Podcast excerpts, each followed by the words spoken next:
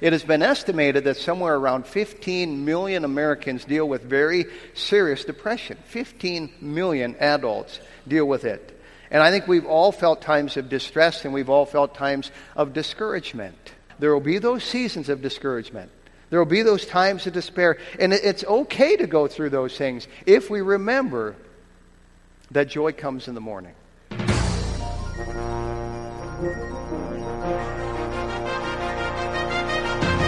Bible says that the gospel of Christ is the power of God unto salvation. Welcome to Pulpit Power, featuring Pastor Tony Scheving, Senior Pastor of Fargo Baptist Church in Fargo, North Dakota. Today's message was previously preached before a church audience. And now, here's Pastor Scheving.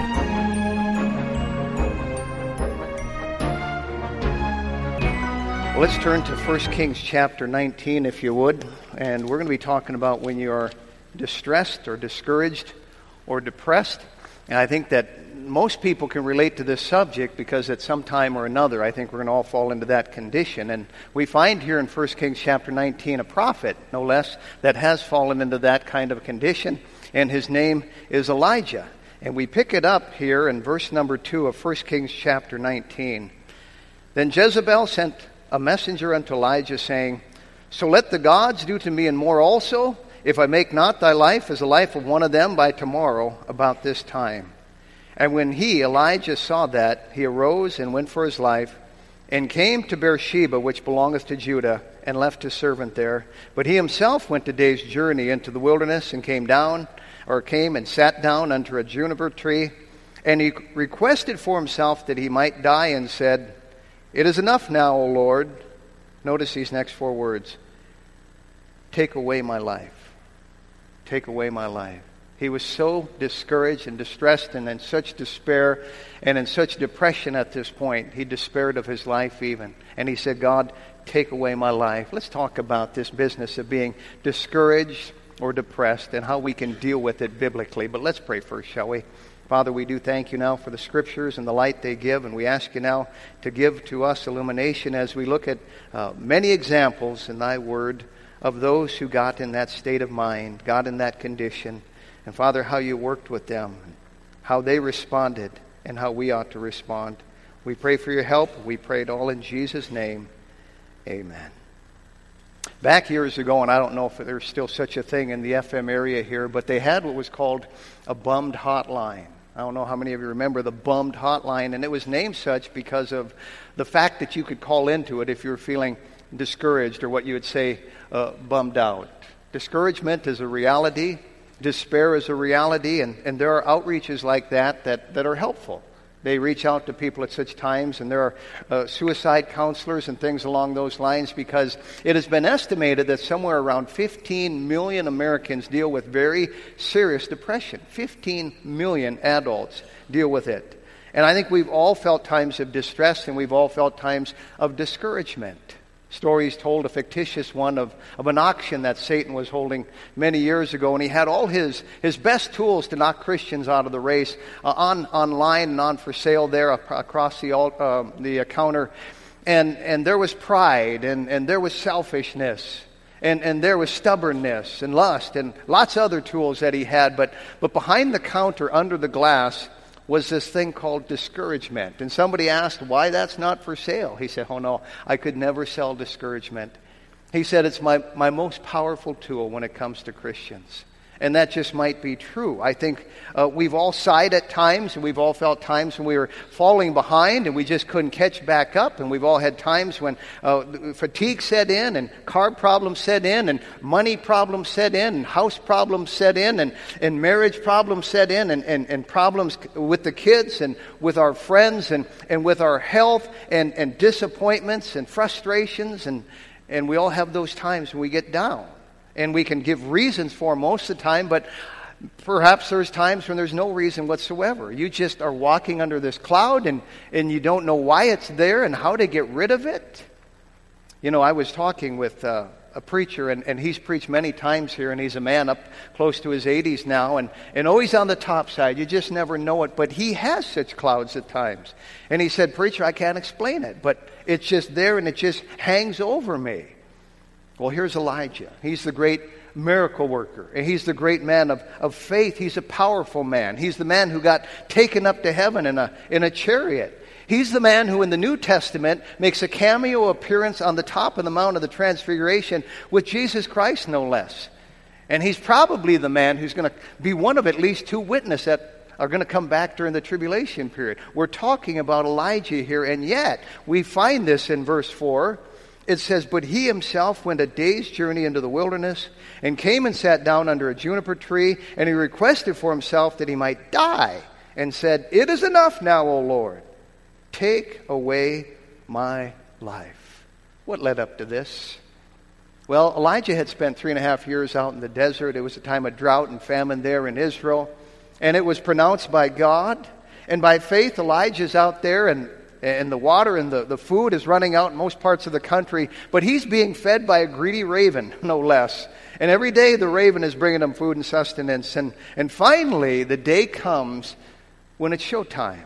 God calls him to the top of Mount Carmel. I've been there, and they have a statue there to this day of Elijah up on the top of, of Mount Carmel. And if you ever see a map of Israel and you see that little part that jets out uh, along the Mediterranean, that's Mount Carmel.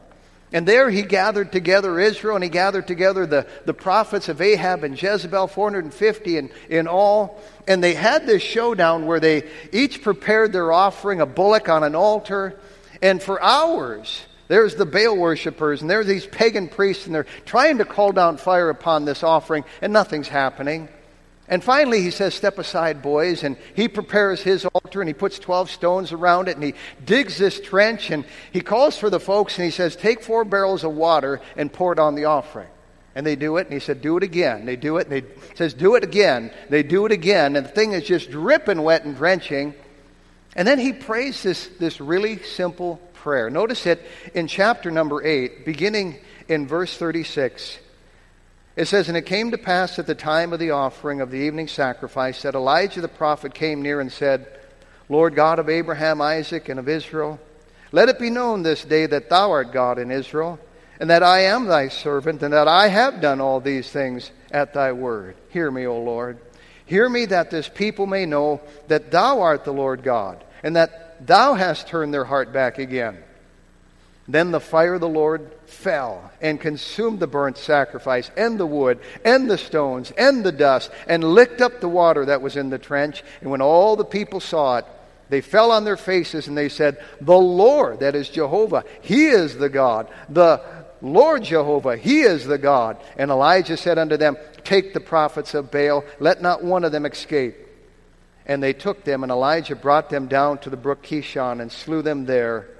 And Elijah said unto Ahab, Get thee up, and eat and drink, for there is a sound of abundance of rain.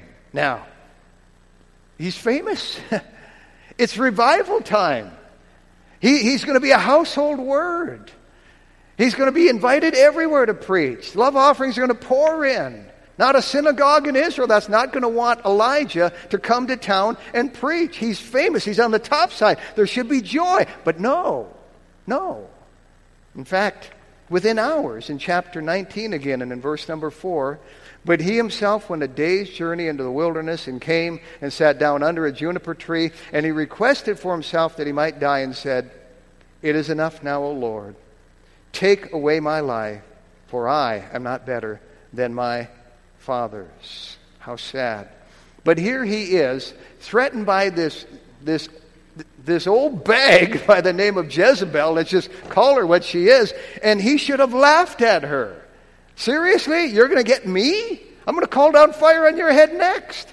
By the way, I count at least three times in the life of Elijah where he did this. He could have done that. But here he is. He's on the run. He's, he's, uh, he's lamenting. And, and here's this, this bulletproof prophet who you would swear ate nails for breakfast, tough as nails, one of the greatest of the greats, and yet here he is and he's still prone to discouragement. He's down in the dumps, but he's not alone. As we're talking about discouragement, let's talk about a few things relative to it. And the first is what I call the unpleasant reality of it.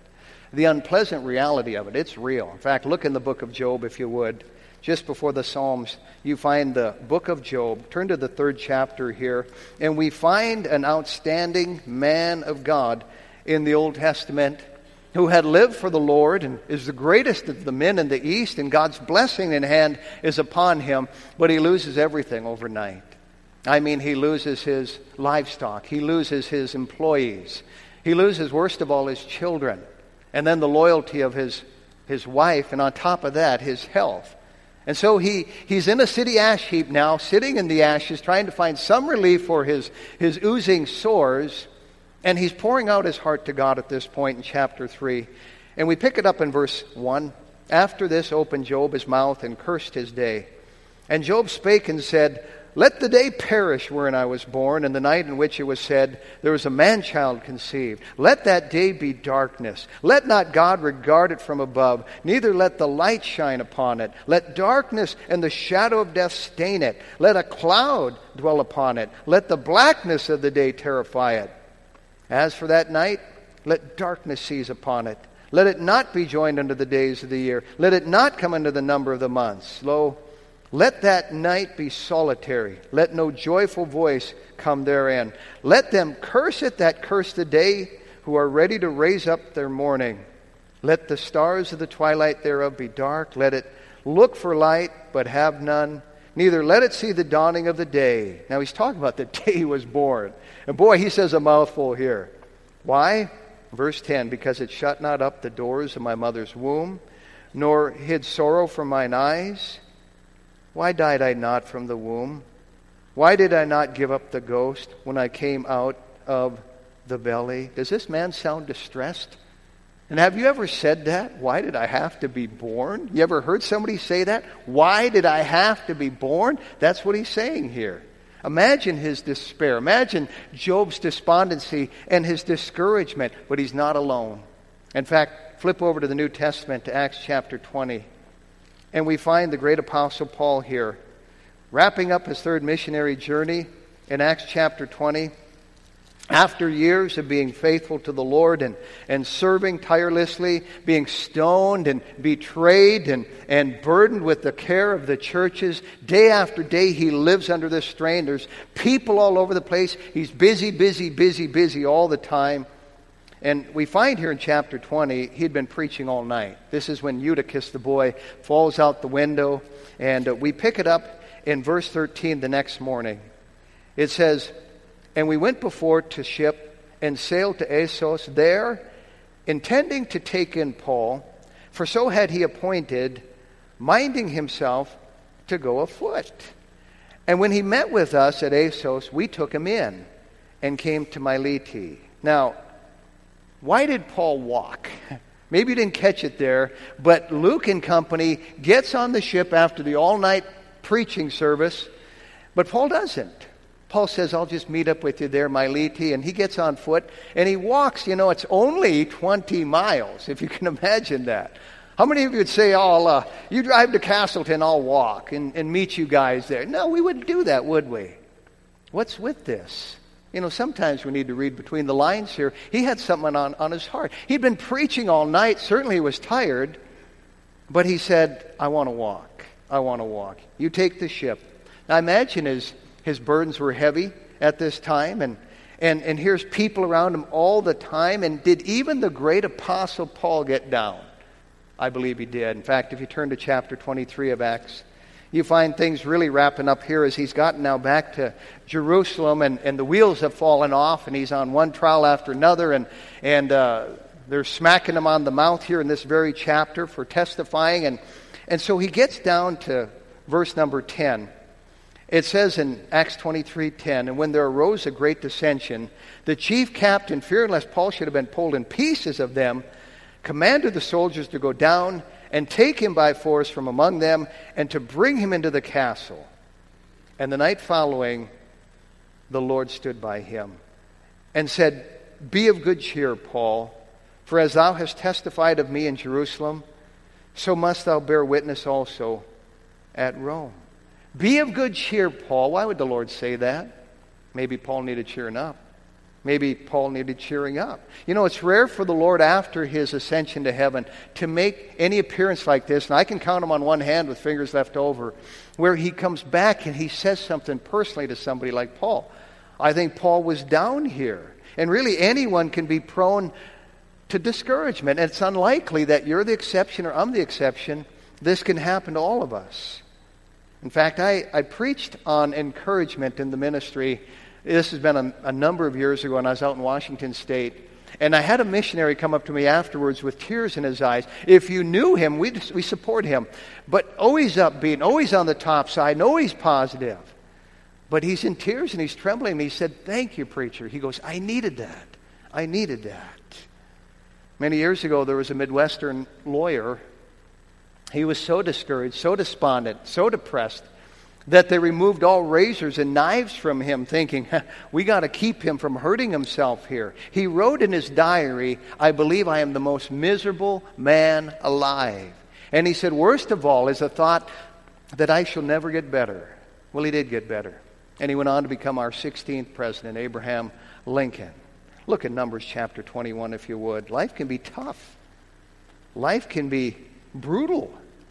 We find here Numbers chapter 21 the Jews out in the wilderness wandering, they'd been in Egyptian bondage. That was rough.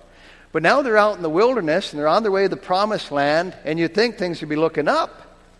But we find a statement made here in Numbers chapter 21 and verse number 4.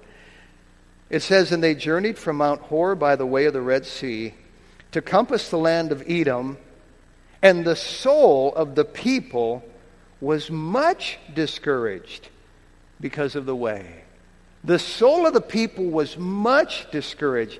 The way was rocky. There were thorns, there was brush, there were hills. And these were tough folks. They'd been in slavery. They were chiseled, they were muscular, they were used to hard work, but the way was hard. They had a rough assignment ahead to boot. You ever had a rough assignment ahead of you and it's, it's already bad as you're going? I'll never forget following the 97 flood in the Red River Valley. And we, we own a house right along the, the river. We've been there for 20 some years. And we hadn't been in there but for a couple years. And, and so when the flood went down and, and our house survived, uh, we knew we had some issues down in our basement we had to fix. The, the concrete was all heaved from a hundred years of that stuff going on, and the Red River gumbo clay just expanded. So it was already a mess. So we thought we got to bust this out. And uh, while we're doing it, we're just going to bust out a few places for windows, and we're going to haul out the concrete, we're going to haul out the mud, and we're going to bring in P rock and drain tile and get the ceiling high. And it, so here we are, and we're, we're trying to dig out the clay, and as we're digging, it turns to mud. And as we're digging out mud, it turns to muck, and then it turns to slop. And then we're realizing this stuff sticks to the shovel, and it's probably faster to just pick up the muck with our hands and put it in the bucket. I'm telling you, it was such a mess. It turned out nice. But I can understand the soul of the people being much discouraged because of the way. Sometimes the way gets hard. I'll never forget when we dug the footings of this building. And we probably had three to four feet of sand everywhere, and even more where the floor sloped. And we dug down in, in most places three to four feet. We had this, the, the footings all ready to pour. And if you want a, a, downpour, just pour footings, okay? Just dig for footings. It rained cats and dogs in here, and it leveled out the whole place, and it left just this soupy mess. And we had to pump out the water for days before we could even get back to square one. And I'm telling you, you can get so discouraged at those times. Look at Nehemiah chapter 4, if you would. We're not the first ones to have to clear away a mess before we can even build. I'm thinking of Nehemiah here, and I'm going back to about 586 BC when Jerusalem was ransacked and destroyed by Nebuchadnezzar, and the Jews were taken captivity back to Babylon, where they remained for 70 years until Cyrus gave the decree to let them go back and rebuild the city. And they got back there and they got started, but things stalled out. Stalled out. And so enter the, the prophet Nehemiah into the picture here. And in chapter 4, they're going to be rebuilding the wall here. But notice in verse number 1 But it came to pass that when Sanballat heard that we builded the wall, he was wroth, and took great indignation and mocked the Jews.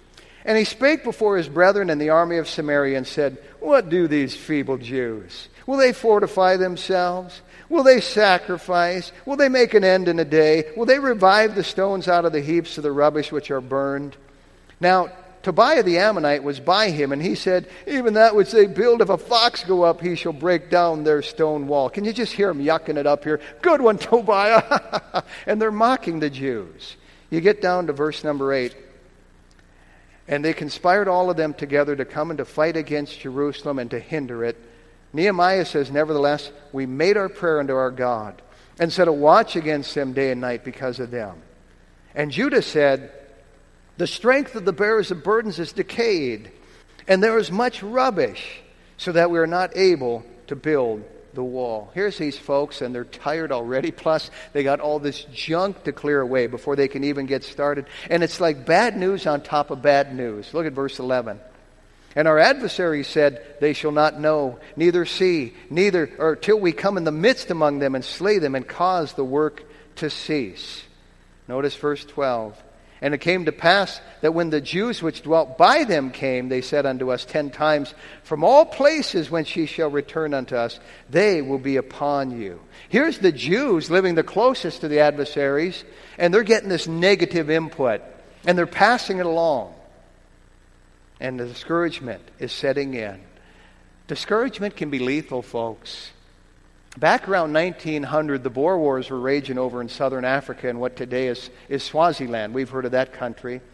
And the English were there fighting, and an English soldier was in the trenches going from person, from soldier to soldier, saying, We'll never come out of this thing alive.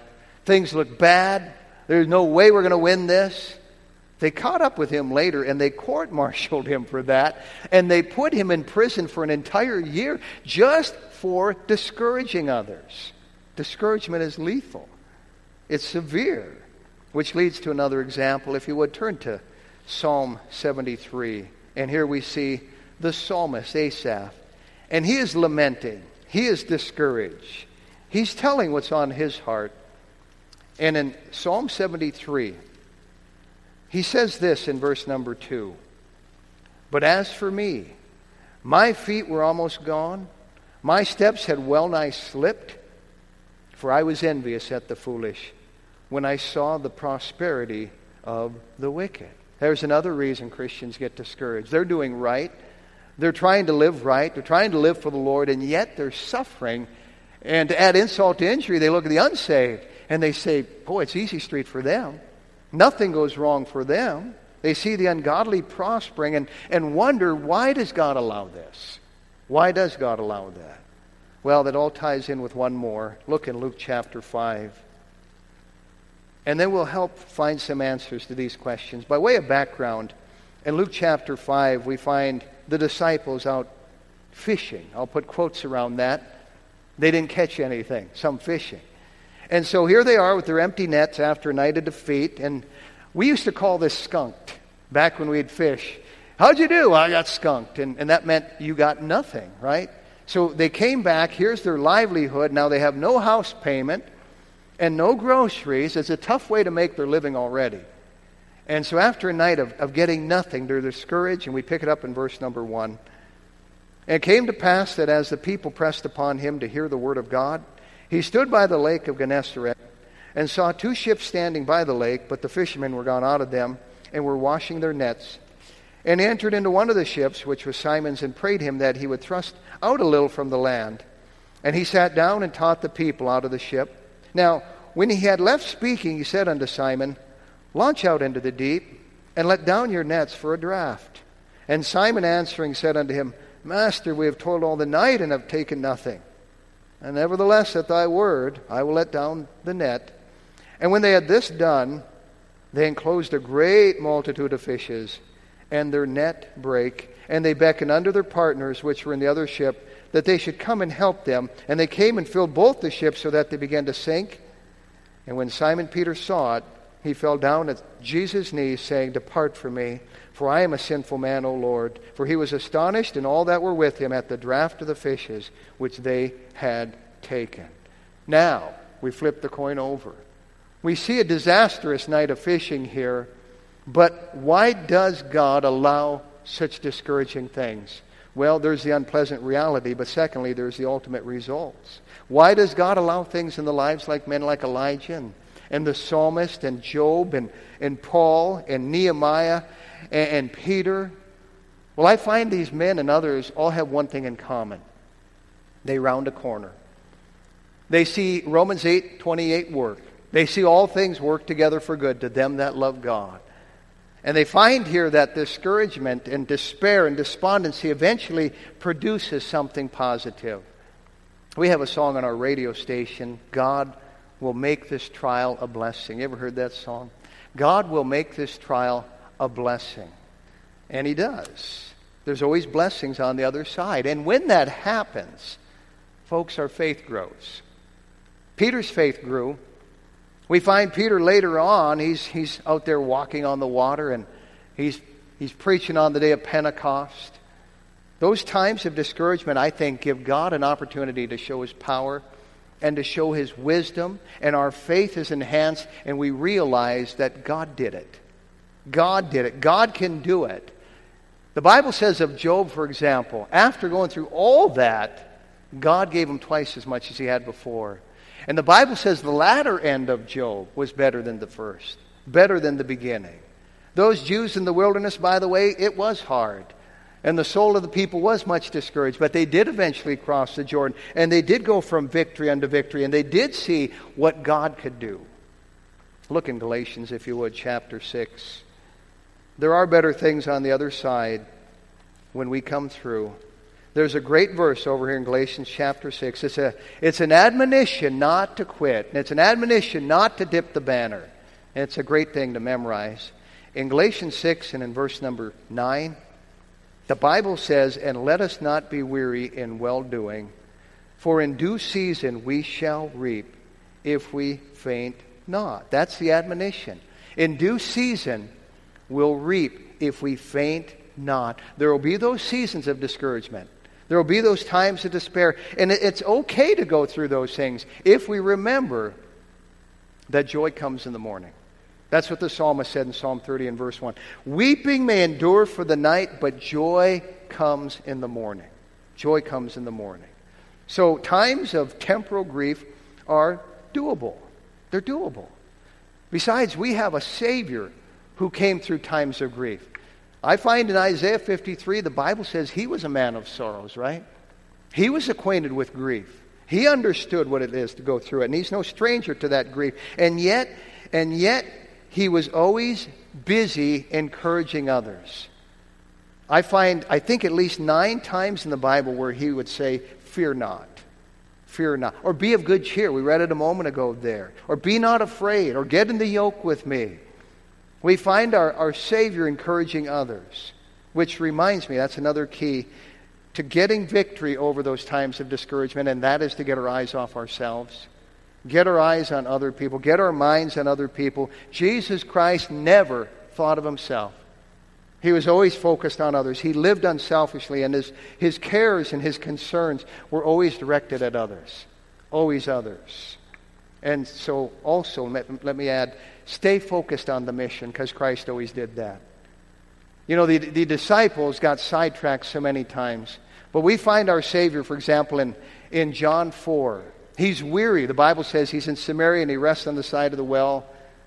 And he lifts up his eyes into the fields that are white in the harvest, and he never lost sight of that. And the disciples are saying, Eat, Master. And he's saying, I have, I have meat to eat that you know not of. He never lost focus of the mission. Now, what lessons can we learn from the others here? Others like Peter, and others like David, and others like Nehemiah. Well, we find there that in Judah, the strength of the bearers of burden had decayed. There was so much rubbish. And those who were living closest to the adversaries were coming back with these evil reports. And Nehemiah said, Nonetheless, we're going to rise up and build. We're going to rise up and build. It was exciting at first. Every building project is, by the way, until the trenches fill in with water and other things go south. They rose up and they built. And we find here that this, this mess called Jerusalem, by the way, Jerusalem has been uh, sacked and rebuilt probably dozens of times. You can only imagine the rubble there. And so they're building along, and the enthusiasm is wearing off. They're getting to the tough stuff. Maybe you can relate to that. You get to the tough stuff, and you're losing your strength, and you're losing your vision, and you have discouragement winking at you. And you're losing heart, and you're losing motivation, and you're losing security. What do you do? Maybe you have time working against you. Bible says hope deferred maketh the heart sick. You're waiting and you're waiting and you're waiting. So what did Nehemiah and the others do at those times? We're running short of time, so we're not going to turn the passages again. But we've talked about the unpleasant reality. We've talked about the ultimate results.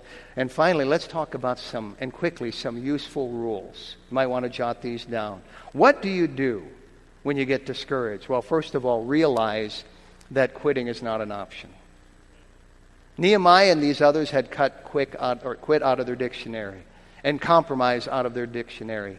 And it was not an option. Quitting is not an option. Secondly, we find that Nehemiah and others unified the people. They had a common goal. and They remembered what that goal was. Nehemiah also reminded the people of their families. What about your families? Will that keep you going? And he reminded them about the Lord. Who are we doing this for? We're doing this for the Lord. Now, finally, we want to finish where we started, and that was with Elijah. What happened to Elijah? He's saying, It's enough, Lord, just kill me. What did God do for him? He didn't kill him, He let him sleep, first of all. this is very practical. Sometimes it's just fatigue. Remember the story? Elijah lies down and he sleeps. Must have been exhausted. That's where some of that talk was coming from. God also fed him. That's pretty practical, isn't it? He said, You need a good meal. Boy, what a meal. He went 40 days on that meal. I'd like to know what was in that stuff. And so he's resting and he's eating. And then, thirdly, God reminds him that he's not alone. He said there are 7,000 that have not bowed the knee to Baal. Sometimes we think we're the only ones, and that's discouraging. No, God reminds us that we're not alone. Fourthly, God found Elijah a friend at that time. You know who it was? Elisha. God found him a, a companion, someone to enter into the valley with him. And so do these things at those times of discouragement. And let me also add something very important, often overlooked. Count your blessings. When you're discouraged, count your blessings. Name them one by one. Keep a stroke file. We've talked about that before. Maybe several things every day. And, and not the same thing as yesterday or last week, but some new things that you're thankful to God for. Count your blessings. You know, if you do, you'll always find somebody who has it worse than you. I was witnessing to somebody this last Thursday night. Uh, he has cancer, and boy, they've taken out several internal organs, and and uh, he's lost like 40 pounds. And and he said, you know, I, I go to the Roger Maris Cancer Center. I go down to Mayo, and and he goes, I'm, I'm feeling like I've got it rough. And he goes, Boy, in the waiting room there, I just see others who have it so much worse than me. And he said, I actually count my blessings. Now, let me just say this no one is immune to discouragement.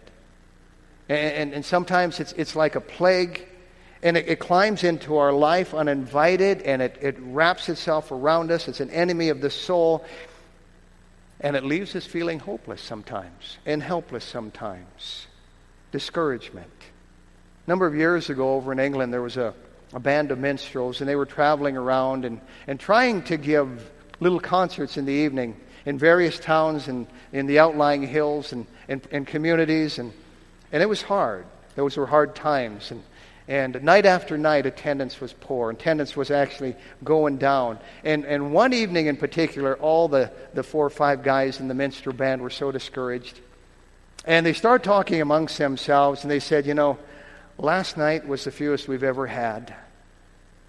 And tonight it's beginning to rain and it's turning to snow. And you know what? We can't do our best. Let's just quit. Let's just refund the money. Let's just tell the folks the show is off tonight. Well, the oldest member of the band walked in, the minstrels, and, and they explained to him what they had planned to do. And, and they looked at him and they said, What do you think? He said, Fellas, I'm just as discouraged as you are. I, I really don't know why we keep doing this. He said, but we can't quit. These folks have paid tickets or they've traveled to come and, and, and let's just do the best job we're capable of doing. They all agreed to do that that night. And so they, they put on their concert and they, they played their hearts out and they did their very best, the best they'd perhaps ever done. But there were just a handful of people there. And people clapped when they left and everyone walked out and most of the band, the minstrels, were sitting there kind of going, well, wonder if we did any good. The oldest member come running back from the outside of the tent, and he had this paper in his hand. He said, fellas, I just got this script. He said, I got to read this to you. It says, thank you for your beautiful performance. And it was simply signed, Your King. Your King. Folks, let me just say, and let me just encourage you to finish strong for your King, for the Lord Jesus Christ's sake. God help us to keep on keeping on. You've been listening to Pastor Tony Scheving of the Fargo Baptist Church in Fargo, North Dakota. If you would like a CD of today's message, you can obtain one by sending a gift of $2 to Fargo Baptist Church, 3303 23rd Avenue South, Fargo, North Dakota, 58103. That address again, Fargo Baptist Church, 3303 23rd Avenue South, Fargo, North Dakota, 58103. We hope you'll join Pastor Scheving next time right here on Pulpit Power. Pulpit Power is a production of Heaven 88.7.